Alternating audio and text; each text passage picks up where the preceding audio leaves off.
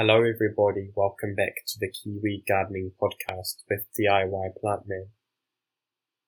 Today in this episode, we are going to continue our Pests in the Garden little series, where we talk about different pests uh, each episode.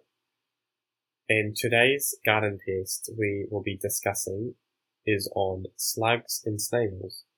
Now in this episode, I will be referring to slugs and snails in general interchangeably, and I'll just be using either slugs or snails when referring to certain things.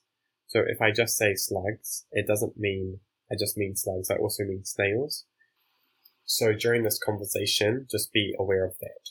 Another thing, I always want to refer to slugs and snails as insects, just because I always talk about insects in the garden and insect pests. But they're actually classified as gastropods. So please forgive me if during this episode I refer to them as insects. Now before we get into this topic, I just want to let you know, and you might have seen on my Instagram story that I have recently come down with COVID. So I'm isolating at home at the moment and I'm not feeling too bad. However, I apologize if the sound quality or the way I'm talking is different than normal. Thankfully, I'm not feeling extremely sick, so I feel well enough to be able to record an episode for you guys. But I do have a bit of a husky voice. Um, my wife says still, even though I'm sick, I still talk too much. So I thought maybe recording an episode would be a good way to talk and let that out of the system. Anyway, let's get into the topic for today. Okay, now when it comes to slugs and snails, they are such a nuisance because one bite from a slug or a snail can really damage a crop quite significantly if they take out the growing point or they take out some important structure of the plant. It can really be detrimental to our plant, especially seedlings. Now, as we are in autumn currently and heading into winter soon, this is the time where we need to sharpen our weapons and get ready for the war against slugs and snails. This is the time of the year where we will be battling with them the most. Uh, so this podcast episode is going to be a great time for you guys in terms of getting things ready. So then hopefully you won't have to deal with such a big infestation of these pests.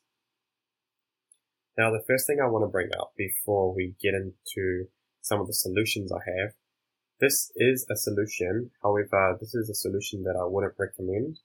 So I used to use this, but I wouldn't use it anymore.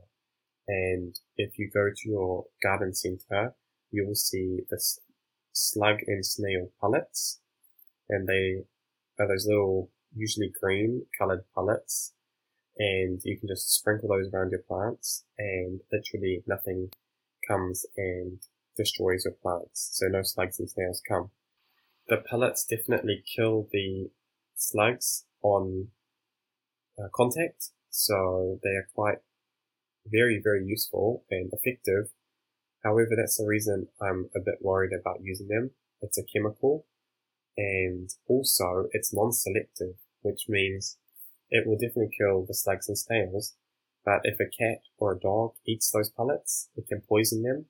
If a child goes and eats those pellets, it can very seriously harm them. And also, when the rain comes in your garden, what happens is those pellets break down and all the chemicals washes into the soil. And you're killing all your worms and other microorganisms in the soil. It's one of the easiest solutions to getting rid of slugs and snails. But I would not recommend to use that because, as I said, it becomes detrimental to wildlife and it can be hazardous to pets and children. So now let's talk about the ways that I would recommend to decrease the population of slugs and snails. One thing I did a lot last year was to use bear traps. So you dig a container into the ground, preferably one of those little yogurt cups or something a little bit bigger, um, that's a good size. Then what you do is you fill that up with beer And then what you can do is put a little bit of a lid on the top so it protects it from the rain, but make sure that the slugs and snails can actually still access that bear inside that jar. Now, how this works is that slugs and snails are attracted to the yeast inside the beer, so they will go and start drinking it, but then they will fall in and that will be the end of them. This is an effective way to get rid of a lot of them. However, you are going to regularly have to change the traps as the yeast kind of loses its yeastiness after like one or two days. So you'll constantly having be having to top it up.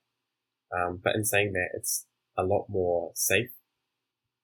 It doesn't affect pets and children or the other wildlife because whatever falls into that jar is the thing that gets affected. Uh, so it won't it won't kill the worms and other insects unless they fall in as well.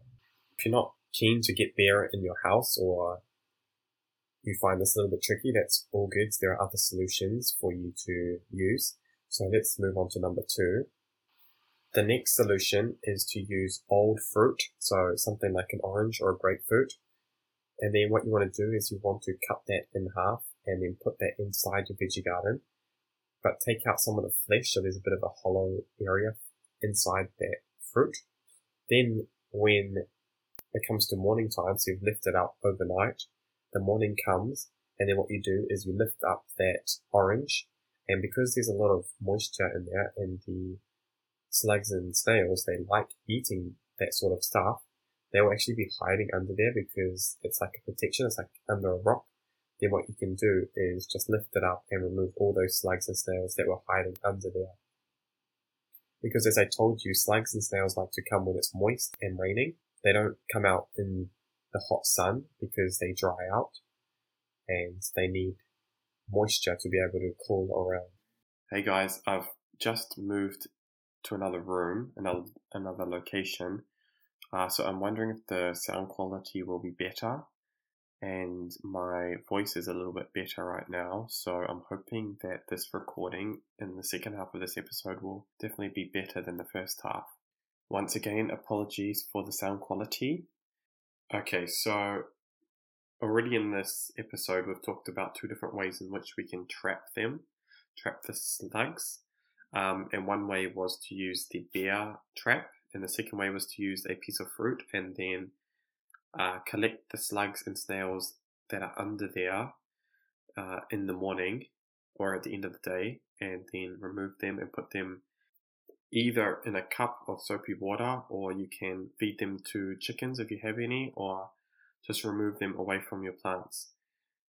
Now, the third option that I have for sorting slugs out, and this is the most labor-intensive one, and this is the one that I probably do the most though, is when it's nighttime, if the weather is good and it's not pouring down with rain, you can go outside and use a torch and you will see slugs and snails everywhere in your garden because they are active at night.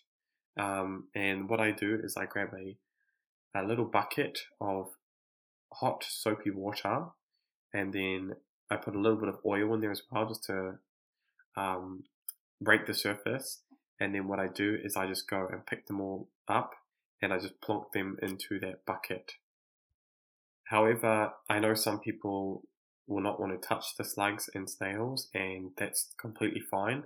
I do understand that as they are very slimy and quite gross.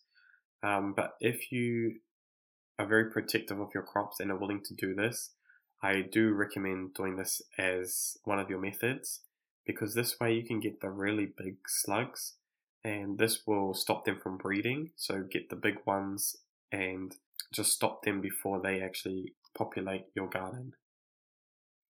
The next ways to keep slugs and snails away from your garden is to use the barriered method, where you put things in front of your garden to stop your snails from actually entering your garden.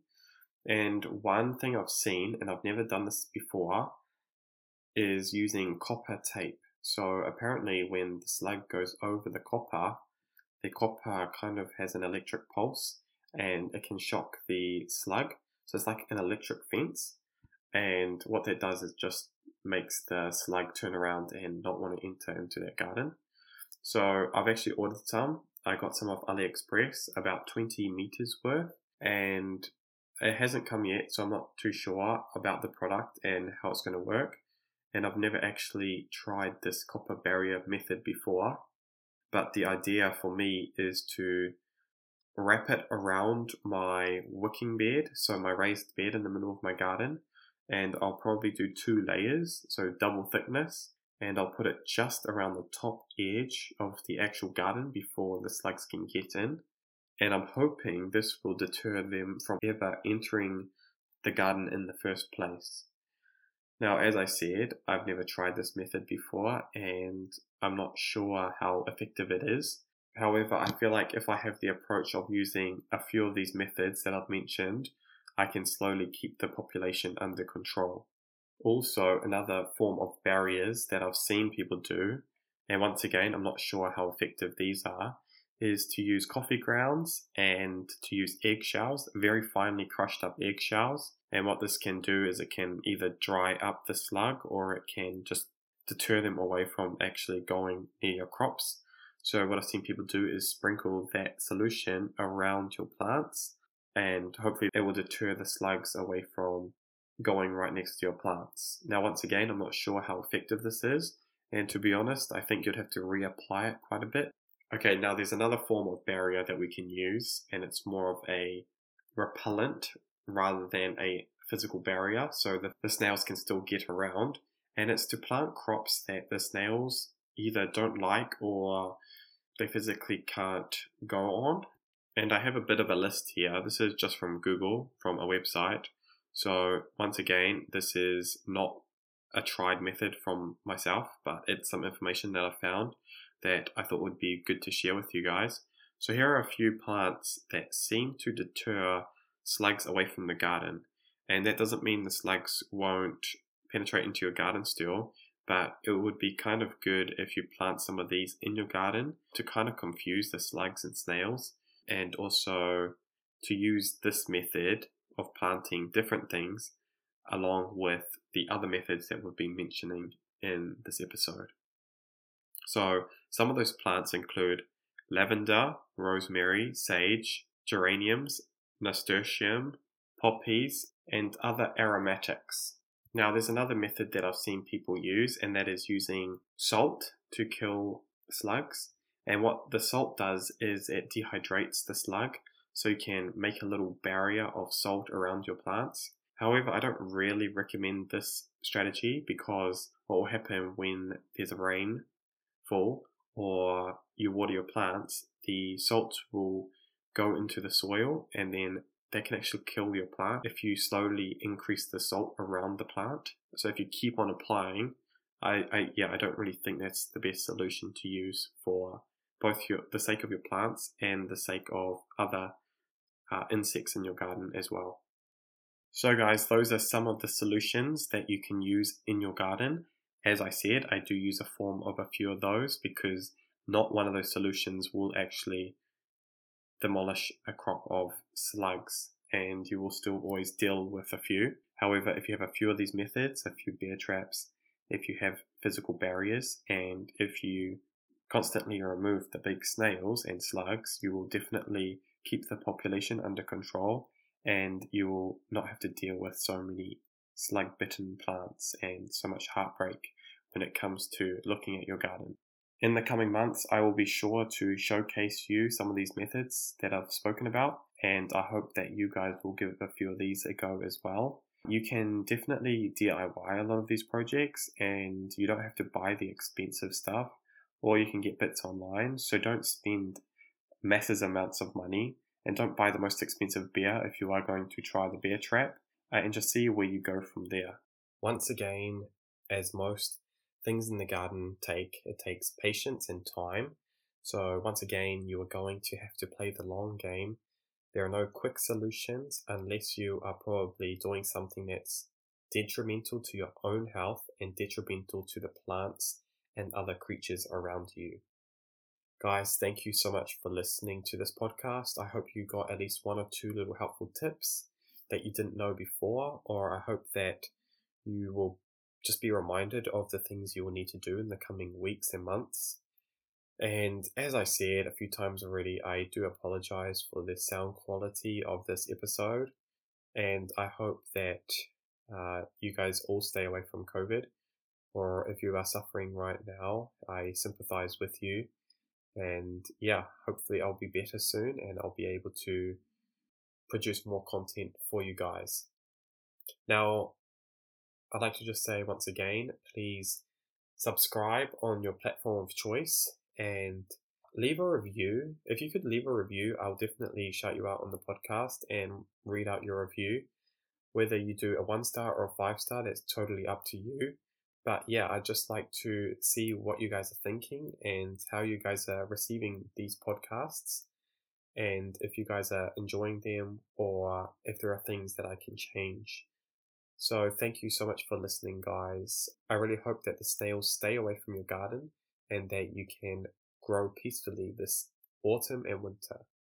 So have a good one, guys, and thank you for listening. See you.